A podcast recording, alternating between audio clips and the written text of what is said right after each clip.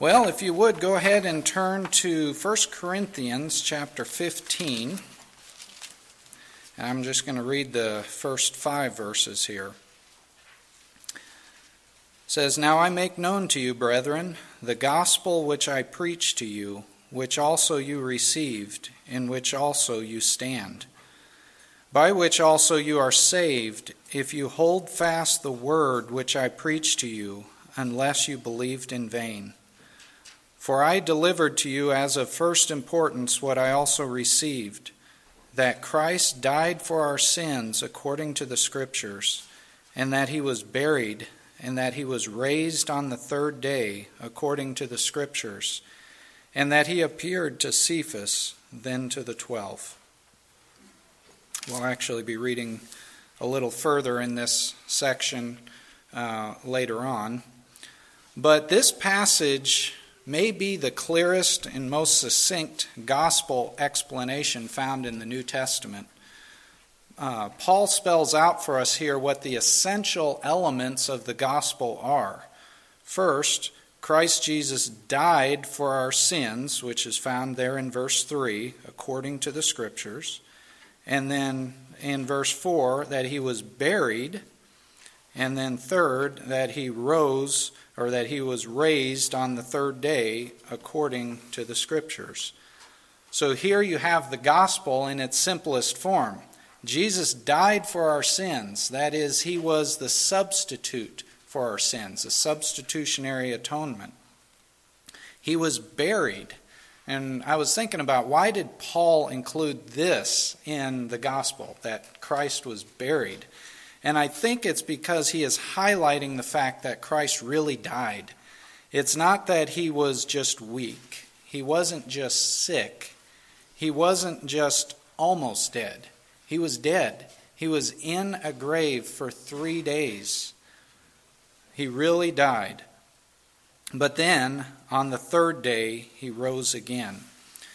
And the one thing that stood out to me as I was preparing this message is how much the writers of the New Testament include the resurrection of, uh, with the death of Christ. So when they're speaking about the death of Christ, they include right there with that the resurrection. It's as if it's one event. Christ Jesus died and rose again.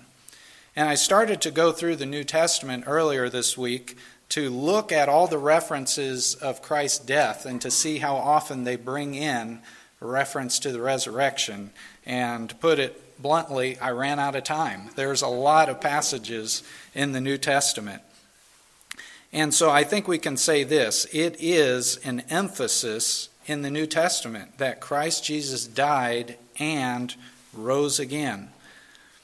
And um, I was uh, thinking for myself do I give this as much emphasis as the scripture does? The fact that Christ rose again. I think I've got it pretty clear about his death and what that means for our salvation, but do I also think about it in the same way that his resurrection is part of that gospel message? And with today being Resurrection Sunday, I thought what better time to consider our resurrected Savior and to look a little at how much this is emphasized in the New Testament. And so I'm going to consider three points today. The first being the fact of Christ's resurrection, the second point being the necessity of Christ's resurrection, and then the third point, uh, the result of Christ's resurrection. So, the first being the fact of Christ's resurrection, and I have uh, a few different points on this one. Um, and the first that I wanted to mention here is that the Bible testifies to it. Why do we know that this is a fact? Because the Bible testifies to it. And we're going to look at this in a little more detail, is specifically who in the Bible or where in the Bible is this brought up. But I want to, for now, just consider it in a more general sense. The Bible says that Jesus rose from the grave. It comes up repeatedly in the passages of Scripture. All four Gospels have a specific account of Christ's crucifixion, his burial, and his resurrection. And the references are, you know, in at just put it this way, at the end of each of the four gospels you can see his crucifixion, his burial, and his resurrection. The writers of the New Testament also repeatedly tell us of the resurrected Christ. And I think it would be safe to say this it is a central theme of the New Testament. It's not just something that occasionally appears, it's a central theme of the New Testament that Jesus died and rose again. And I was thinking about this. Sometimes in apologetics, there can be a pressure to defend the faith by using neutral sources that are respected by the world. And in one sense, I understand the idea there. It's like if you can reason with, some, with someone on terms that they already agree with, you might have a better chance of convincing them on something. But we need to be careful here. There is nothing to be ashamed of in saying, I believe Jesus rose from the grave because the Bible says so. It's like the well known children's hymn that we sometimes sing Jesus loves me, this I know, for the Bible tells me so. How do you know Jesus loves me? The Bible tells me so. That's a good enough reason right there. The Bible says so. If you think about it, the resurrection happened 2,000 years ago, long before any of us or any of our relatives were ever born. So we're going to have to believe something. We can't we have no firsthand knowledge of this. We're going to have to believe the Bible or some other writing, some other man who wrote a book or a testimony. Well, I choose to believe the Bible. 2 Timothy 3 says, uh, 3:16, all scripture is inspired by God and profitable for teaching, for reproof, for correction, for training in righteousness. So the Bible is God's word given to us. It is true. We can count on it. We can depend on it. We can and should believe what it says, and it says that Christ rose from the grave. Well, the second testimony that we have, not just the Bible in general, but more specifically, Jesus himself said that he would rise again. He said it in a couple places in somewhat what you might call figurative language when he spoke about the sign of Jonah. You remember that in Matthew 12? Um, he said, An evil and adulterous generation craves for a sign, and yet no sign will be given it but the sign of Jonah the prophet. For just as Jonah was three days and three nights in the belly of the sea monster, so will the Son of Man be three days and three nights in the heart of the earth. So he's testifying to the fact that of his death, that he's going to be buried. Um, and then, of course, the implication there is Jonah, you know, after three days is back on on the ground, dry land, and so after three days, the Son of Man will no longer be in the heart of the earth. And then he also spoke of the temple of his body there in John 2, and where it says, Jesus answered them, Destroy this temple, and in three days I will raise it up. So there he's referencing specifically raising up. But again, it's kind of in figurative language. You may not have caught it right away. The disciples even missed some of these things until later on. But Jesus didn't just speak in figurative language, he said it very plainly in each of the synoptic gospels it's recorded. In Matthew 18, it, uh, 22 and 23, it says, And while they were gathered together in Galilee, Jesus said to them, The Son of Man is going to be delivered into the hands of men, and they will kill him, and he will be raised on the third day. That's very plain. It's not figurative there. It's as clear as can be. I'm going to die and I'm going to rise again, rise again in 3 days. So the resurrection is not just a story that was made up by the followers of Jesus. Jesus himself said repeatedly that he would die and rise again. Well, we have the Bible as a whole testifying to the resurrection. We have Jesus himself testifying to it. But then we also have other witnesses that testify to it. And here's where we'll pick up again in this passage that we just read. Um, I'm going to just uh, pick up in verse 4. It says that he was buried, uh, I'm sorry, in, in 1 Corinthians 15, verse 4, that he was buried and that he was raised on the third day according to the Scriptures, and that he appeared to Cephas, then to the twelve. So you have him first appearing to Peter and then to the twelve. After that, he appeared to more than 500 brethren at one time most of whom remain until now, but some have fallen asleep. Then he appeared to James, then to all the apostles. And last of all, as to one untimely born, he appeared to me also. And this is Paul writing. So this is quite the list here. You've got the disciples, and then later he says the apostles. I'm assuming he's differentiating that because you have there in uh, Acts chapter 1 where they appoint a, a, new apostle, and then he himself, Paul, is an apostle. Um, so he's differentiating that. But the, the big one to notice here, he appeared to 500, more than 500 at one time. What was the requirement for testimony in the Bible. If you remember in the Old Testament, in Deuteronomy, the Lord, through Moses, said, uh, it tells Israel, on the evidence of two or three witnesses, a matter shall be confirmed. And in the New Testament, this, this is referenced several times in various ways, but this idea of two or three witnesses are required to confirm a fact. Well, how many witnesses were there to the risen Christ? Over 500. It's like this goes way beyond the required minimum of, of uh, being able to testify to this as being a fact. So this is not just Jesus himself saying it, it's not just the writers of Scripture saying it, it's 500 witnesses testifying to it.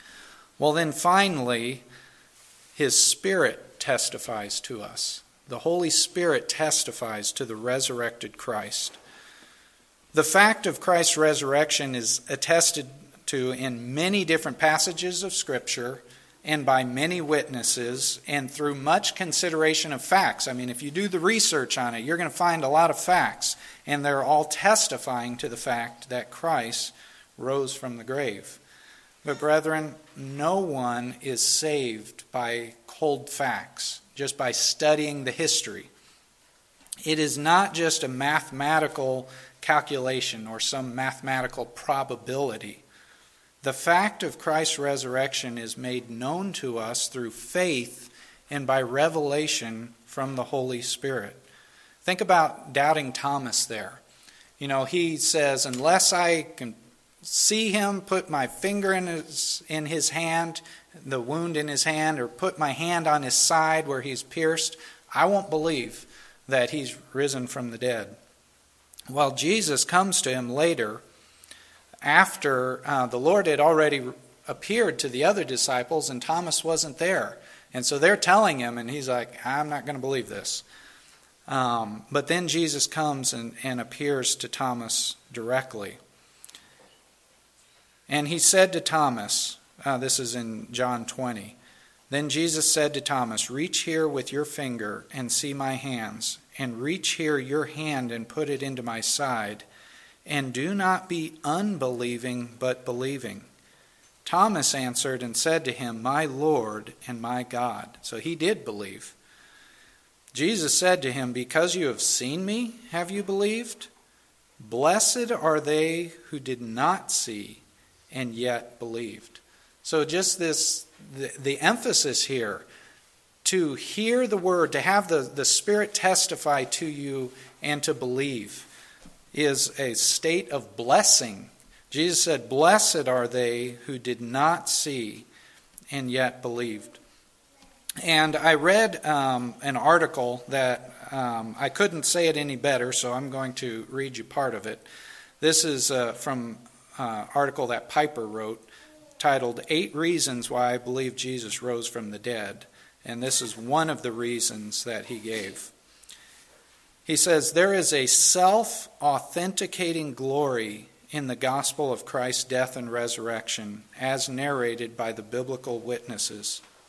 The New Testament teaches that God sent the Holy Spirit to glorify Jesus as the Son of God. Jesus said, When the Spirit of truth comes, he will guide you into all the truth. He will glorify me. The Holy Spirit does not do this by telling us that Jesus rose from the dead. He does it by opening our eyes to see the self authenticating glory of Christ in the narrative of his life and death and resurrection.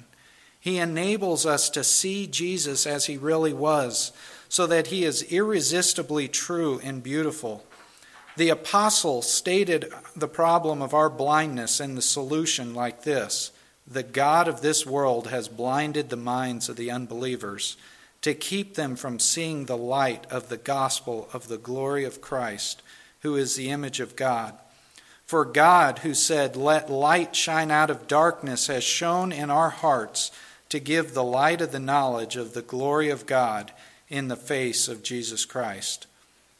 A saving knowledge of Christ crucified and risen is not the mere result of right reasoning about historical facts. It is the result of spiritual illumination to see those facts for what they really are a revelation of the truth and glory of God in the face of Christ, who is the same yesterday, today, and forever. And I thought that was such a good summary here of this point. We, it's not as though there is something wrong with studying the history, and there's nothing wrong with studying, it's right to study the scriptures. But what is the, the convincing point is not that there's more evidence for Christ's resurrection than that he didn't rise from the dead. It's that the Spirit gives us light, shines into our hearts. There is a personal testimony of, of the, the Lord to us through His Spirit. I was thinking of this song uh, that we sing sometimes I serve a risen Savior. And at the end of the chorus, it says, You ask me how I know He lives. He lives within my heart. Again, that personal testimony. How do I know that Christ is risen? Because He's alive in me, He's revealed Himself to me. It's good to know the arguments, it's good to weigh the facts. But ultimately, the Christian testifies to the risen Savior not because of all that evidence, but because of the personal evidence in their own life. Well, the second point then, the necessity of Christ's resurrection. And staying here in 1 Corinthians 15, um, I want to pick up and read verses 12 through 19.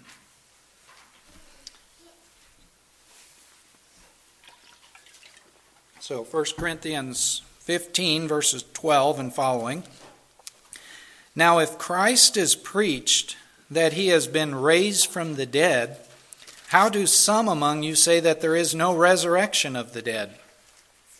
But if there is no resurrection of the dead, not even Christ has been raised. And if Christ has not been raised, then our preaching is vain. Your faith also is vain. Moreover, we are even found to be false witnesses of God, because we testified against God that he raised Christ, whom he did not raise, if in fact the dead are not raised. For if the dead are not raised, not even Christ has been raised. And if Christ has not been raised, your faith is worthless. You are still in your sins. Then those also who have fallen asleep in Christ have perished. If we have hoped in Christ in this life only, we are of all men most to be pitied as a child and teenager growing up, I was regularly reading my Bible. And when I would come across this passage, I remember being puzzled by it.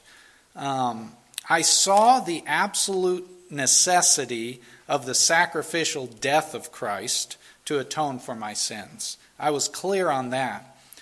Um, without Christ's death on the cross, where God's wrath for my sin was poured out on him, on Christ, I would be hopelessly lost in my sins. That I was clear on. But the resurrection, I tended to think of that um, as kind of the idea of like icing on the cake. Uh, my Savior died for my sins, which purchased my salvation. That was like the cake, the foundation. And that He rose again, well, that was just an added bonus. That was the icing on the top. Uh, the cake is good, and it can stand alone, but the icing makes it all the more sweet. That's the way that I thought of it, which was wrong, very wrong, especially according to this passage here. Paul says very clearly in verse 17 if Christ has not been raised, your faith is worthless. You are still in your sins. In other words, if there's no resurrection, there's no salvation. It's that necessary. There is no death of Christ, and that purchases salvation apart from the resurrection of Christ. The two must go together. So, why is the resurrection of Christ so necessary? I came up with two reasons. This is not all the reasons, so please understand this is not exhaustive. But here are two reasons why the resurrection of Christ is necessary. The first being the resurrection proved the deity of Christ. The law of Moses spelled out how sacrifice for sin was to be made. A spotless lamb was to be offered for sin, not something broken, not something defiled. It had to be spotless. But the question comes up did those sacrifices, did those lambs actually take away sin? And of course, the answer is no, they didn't. And for this, I'm going to turn over to Hebrews chapter 10 and read a few verses. Hebrews 10, verses 1 through 4. Says, For the law, since it has only a shadow of the good things to come and not the very form of things, can never, by the same sacrifices which they offer continually year by year, make perfect those who draw near. Otherwise, would they not have ceased to be offered? Because the worshippers, having once been cleansed, would no longer have had consciousness of sins.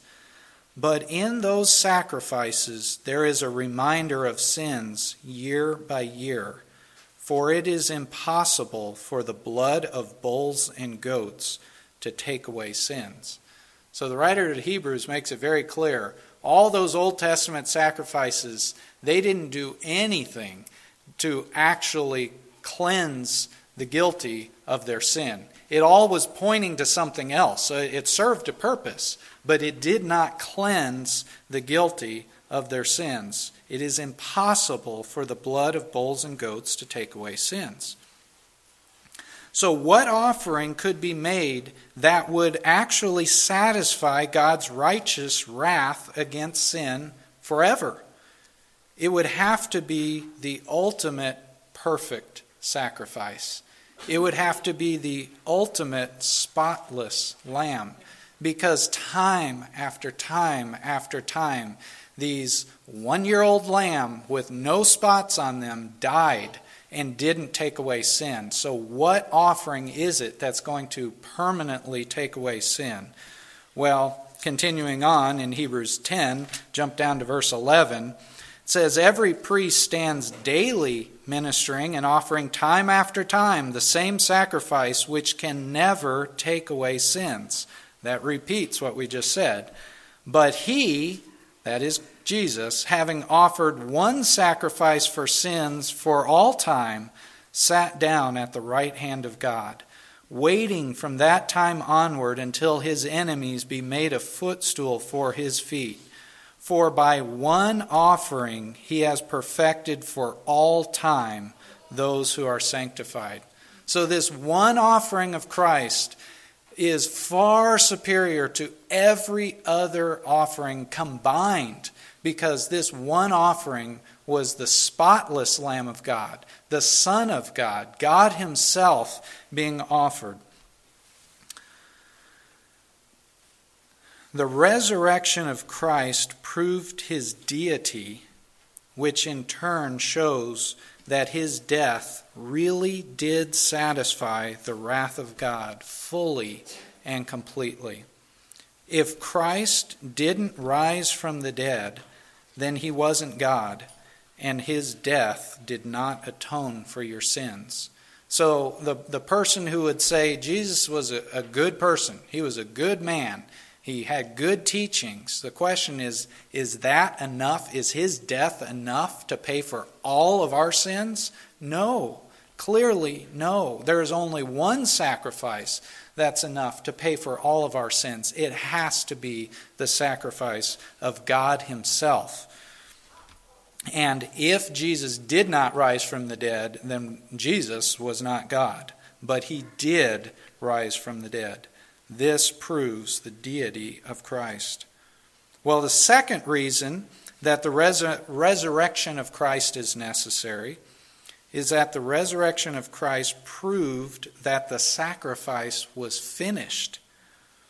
On the cross, God's wrath for our sins was poured out on Christ and he died.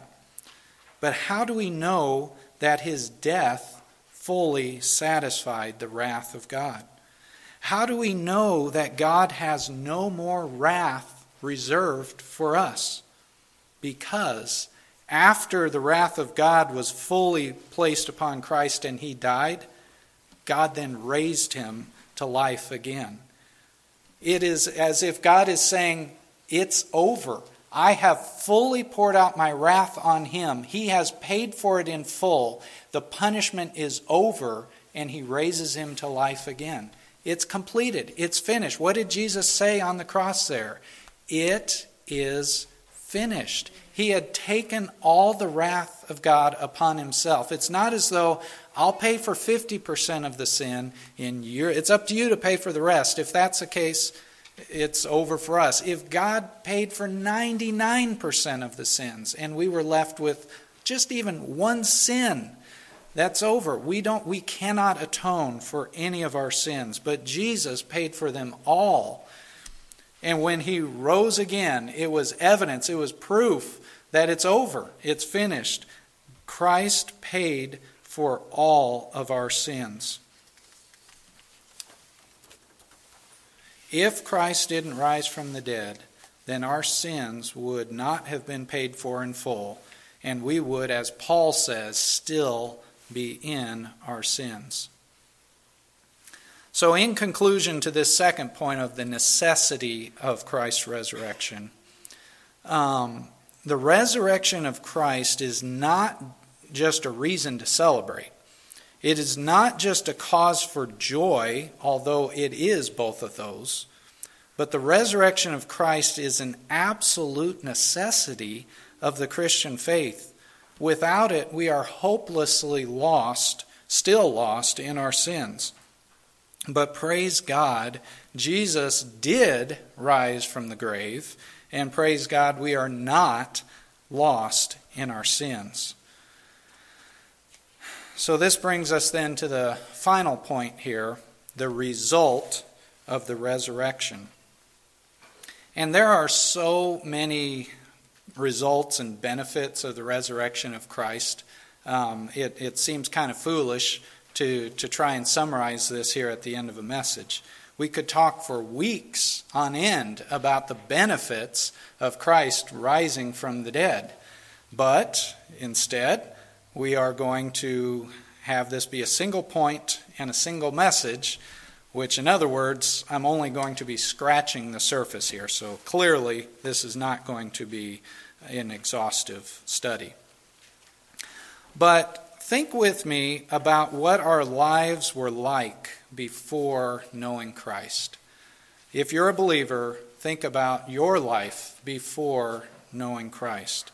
Some of us were saved at an early age, at a young age, and may not remember a whole lot of life apart from Christ.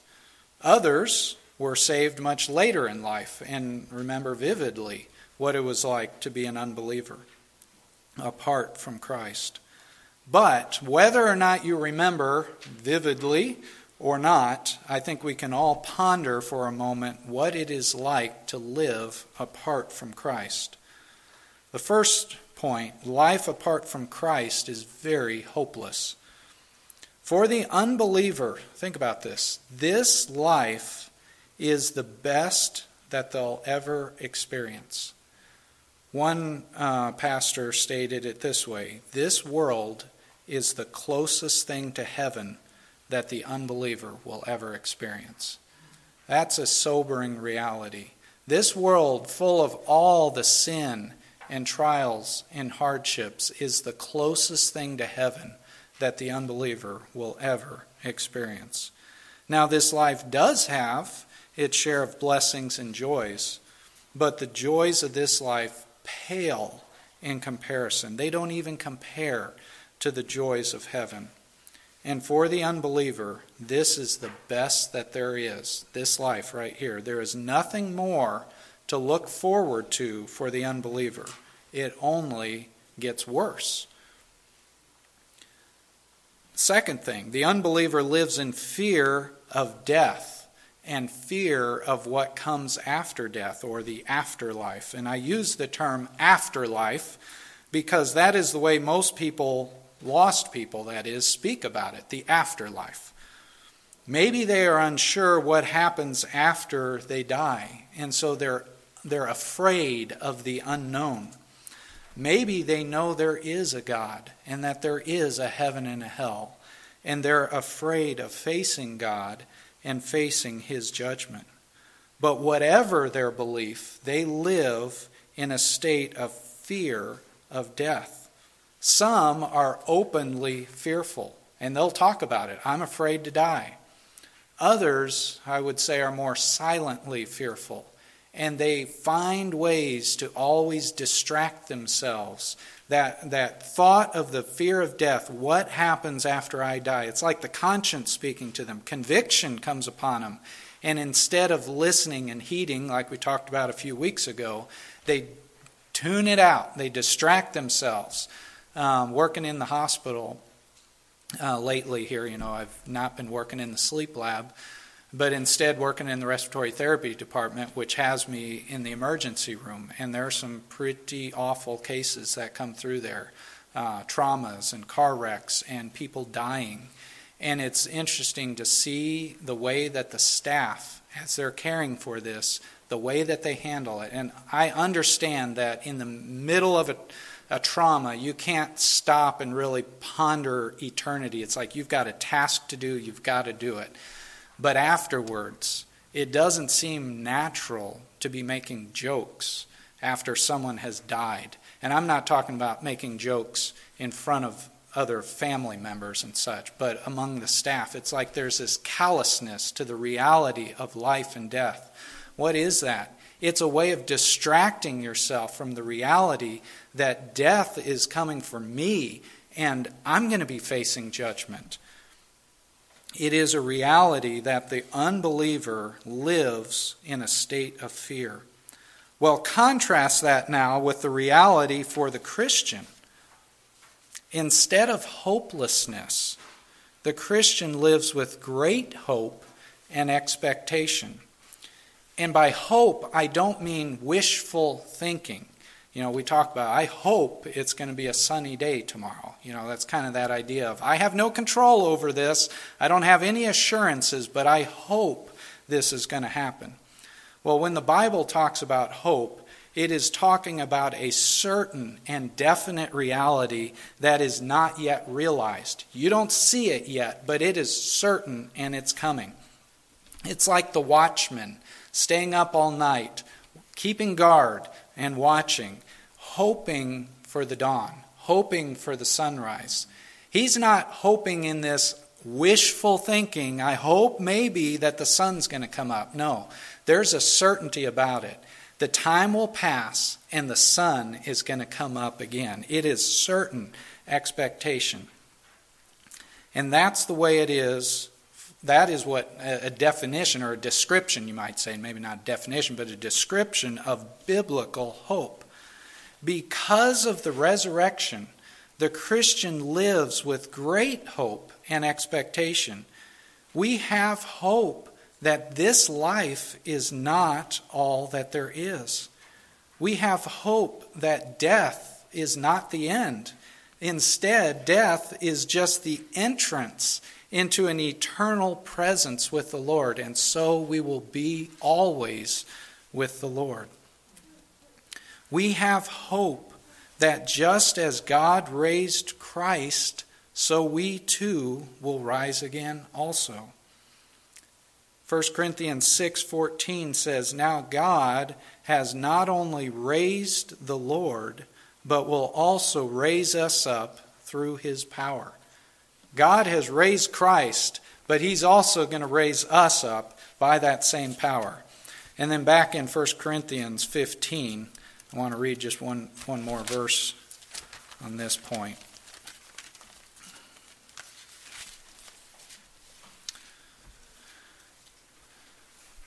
So we finished reading the last time, verse 19. If we have hoped in Christ in this life only, we are of all men most to be pitied. But then he goes on and he says, But now Christ has been raised from the dead, the first fruits of those who are asleep. What is this idea here of the first fruits?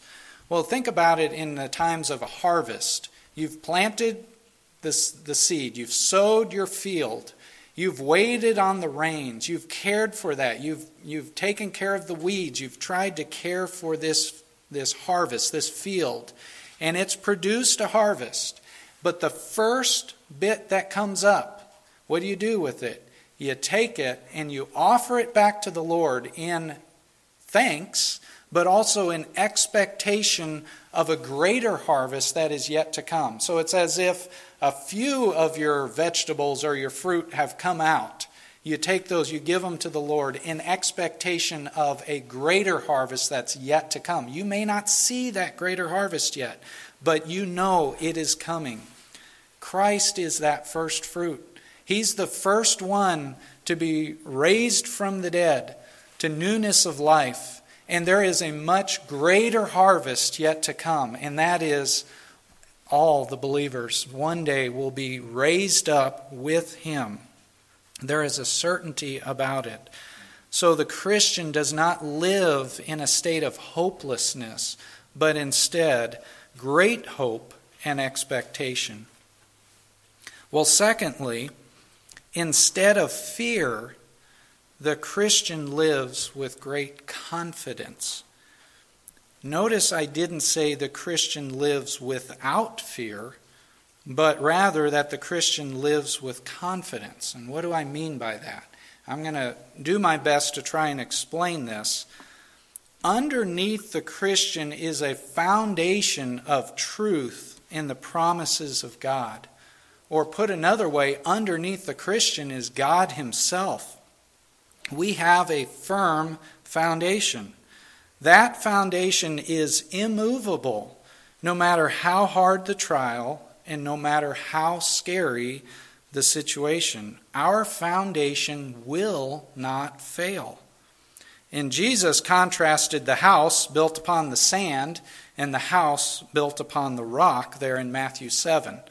Both houses faced similar storms, but one stood because it was founded on a rock on a foundation, a firm foundation, and the other one fell because it had no foundation. And thinking about this in our lives, all of us have experienced trials, and some have experienced severe trials. And I have a list here of some of the things that some have faced. And this is really it's it's sobering to think about just the trials that the believers in this flock have faced. Some have lost children through miscarriage, and for some, even after birth. Some have experienced or are currently experiencing severe health trials. Some have children who are struggling in bondage to sin. Some have lost jobs. And I think it would be safe to say all of us have lost as in have loved ones that have passed away. And thinking about these trials and these hardships, does the believer experience a complete absence of fear? When we hear the report from the doctor that this sickness uh, we're experiencing is terminal, do we experience some fear with that? If you're inside the house that's been founded upon the rock, does it mean that you won't experience some fear when that storm slams against the house? And I would say, I think there is a place for fear in the midst of the trial. But underneath it all is a confidence in the promises of God and His faithfulness to us. That is undergirding the Christian at all times. The believer has a foundation that they are standing on that is immovable, it can't be shaken. The Christian's perspective on the trial is completely different from the lost man's perspective. The unbeliever, think about this, the unbeliever is alone in a trial. They have no control over it, and they don't know what the future holds. And we've already talked about the fear of death. And that's always lingering out there, especially when we're talking about sickness and illness. That's always in the back of my, your, their mind, our mind even too. Is this sickness going to lead to death? And am I ready to die? That's where the unbeliever is going in their mind, and they have no control over it. But the Christian, they aren't alone in the trial. God is with them. The Christian has no control over the trial, but there is confidence in the sovereign God of the universe who has absolute control over everything, including the trial that they're going through. The Christian doesn't know what the immediate future holds. They may be asking that same question Is this sickness going to lead to death? But the Christian knows the ultimate future, and that is God will be with me through this trial God will be with me through life and through death, and someday I will be with him forever. You see, because of the resurrection, we can have absolute confidence as we face the trials of this life, even death itself. I mean, I, I can't think of a greater trial that a person faces than the reality that death is coming. But for the Christian, it's an entirely different place. They're in a different place. Is there anxious thoughts, worried thoughts about death? Probably, but there is a foundation that they're standing on, a confidence in who God is. That just as God raised Christ from the dead, so also we will be raised with him. I thought of another song that you all are probably familiar with. Because he lives, I can face tomorrow. Because he lives, all fear is gone. Because I know he holds the future, and life is worth the living just because he lives. There's some good theology in that. Because Christ lives, we can face tomorrow. We don't have to go in despair and hopelessness about the future. Christ lives, He's alive. I was thinking of a biblical example of this confidence and uh, couldn't think of a better one than the example of the life of the disciples. After the crucifixion, before the disciples knew of his resurrection, it says this in John 20. So when it was evening on that day, the first day of the week, and when the doors were shut where the disciples were, for fear of the Jews, Jesus came and stood in their midst and said to them, Peace be with you. That's kind of interesting phrase there. Here are the disciples. Jesus has died. Maybe they've heard that he's risen, but they haven't seen him yet. And so they huddle together in this room on the first day of the week. I would take that to be, I, I, need to go back and look. I would take that to be the day that Jesus did rise from the grave. I think it's that same day, not the next week. Here they are gathered together, and they are, they've closed the doors because of fear of the Jews. The disciples were afraid. And in another passage in Luke, um, you see a, a glimpse of this fear, or what I might call hopelessness or disappointment, um, that they felt after Christ's death. So these two disciples are on the road to Emmaus, and you remember Jesus comes and walks with them and is having a conversation with them, but they don't know it's the Lord. And this is what they say But we were hoping that it was He who was going to redeem Israel. Now, just a little side note that's not that biblical hope we were talking about earlier. That was, that's kind of like an expression of disappointment. We had hoped that he was going to redeem Israel, but how can he? He, he died. He died a death on a cross. What a, um, you just think of a shameful death here at the hands of the Jews and the Romans. Think about the here the disciples, they had walked with Jesus. They had seen the miracles. They had seen his life. They had heard his teachings. And their their expectations couldn't have been higher. And then they're dashed because Christ has died. And so you see that hopelessness or that disappointment and that fear. But after the resurrection, what do we see displayed in the lives of the disciples in the book of Acts? And I'm going to read some of this to you. It's not they're not long passages, but this is from Acts chapter 2. So this is Peter. Peter's sermon on the day of Pentecost. And just a couple verses here from Acts 2 29 through 32. So, Peter speaking, he says, Brethren, I may confidently say to you regarding the patriarch David that he both died and was buried, and his tomb is with us to this day. So here's someone that the entire nation of Israel looks to as and reveres King David. Well, he's dead, and his tomb is right here. And so, because he was a prophet and knew that God had sworn to him with an oath to seat one of his descendants on his throne, he looked ahead and spoke of the resurrection of the Christ, that he was neither abandoned to Hades, nor did his flesh suffer decay. This Jesus God raised up again, to which we are all witnesses the boldness that Peter, here in the midst, not just a few people, you know, not that long ago, he had been too ashamed to even associate with Jesus and lies to a slave girl that he even knew who Jesus was.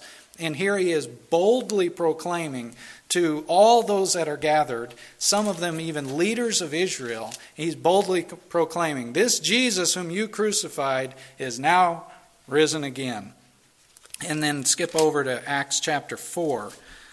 Um, again, this is Peter and John this time, but Peter is the one speaking.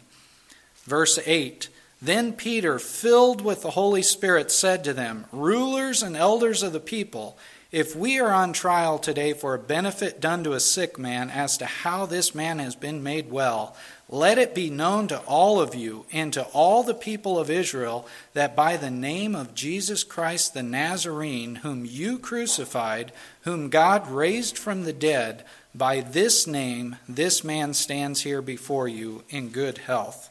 And then jumping down to verse 13. Now, as they, that is, this would be the rulers, as they observed the confidence of Peter and John, and understood that they were uneducated and untrained men, they were amazed and began to recognize uh, them as having been with Jesus. This confidence that the disciples had, why? Why did they have such confidence after being so afraid not that long before? Why? Because they had experienced and witnessed the risen Savior. They knew that what Jesus had said was going to happen. They had seen him. Then they began to remember. He, said that he was going to suffer and that he was going to die and rise again. And he really did die. And they be, their eyes began to be opened to see this Savior that we walked with and heard from. He is the Savior of the world. Their eyes were open to see not just a physical king who would deliver a physical nation, but the glorious risen Christ who would deliver his people from sin and from Satan's power. And it was in this hope, in this confidence, that they boldly proclaimed the risen Christ. And I was thinking, just in closing, it is this same reality for each one of us who knows the Lord. Our eyes have beheld the glories of Christ revealed to us in His Word. If you're a Christian, you've seen something of the beauty of Christ in His Word. By faith, we've laid hold of the promises of God. And in this hope and this confidence, we too can boldly proclaim the risen Christ. We can proclaim it to the lost world around us. And there's two ways that we proclaim the risen Christ. One is through audible proclamation, preaching the word, sharing the word. But another way that we proclaim the risen Christ is through our lives. As we go through trials and face these trials, not as the world does, who have no hope, but instead we face them with great hope and confidence in what awaits us as His beloved children. Brethren, you realize that as you go through trials, the world is watching. They're watching to see how you respond to those trials. And as you respond to those trials in faith, looking to Christ, the world notices. They do. And that's where there's oftentimes there's an opening to share something. I'm trying to remember who it was. It was either, it may have been Vaylard uh, there in the hospital with, it was either for himself or with his wife. And just the testimony of going through the, the health trial, whatever it was, and the doctors caring for them and seeing the difference and asking basically the question of, you know, what is different about you? You're, you're not like any patient I've ever had. That, that is a testimony to the, the reality of the Christian living in great hope and expectation of the promises of God. Well, we can also proclaim the risen Christ to ourselves as we face trials in our life and struggle with fear. We should remind ourselves of the glorious reality that because Jesus Christ is alive from the dead, our sins are forgiven and we have peace with God.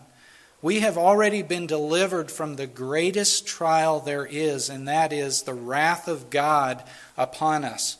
That has been removed. It's been placed upon Christ. We are free in that sense. The greatest trial we have been ever faced was sin, and that we've been delivered from that, and God will be with us through all the other trials as well.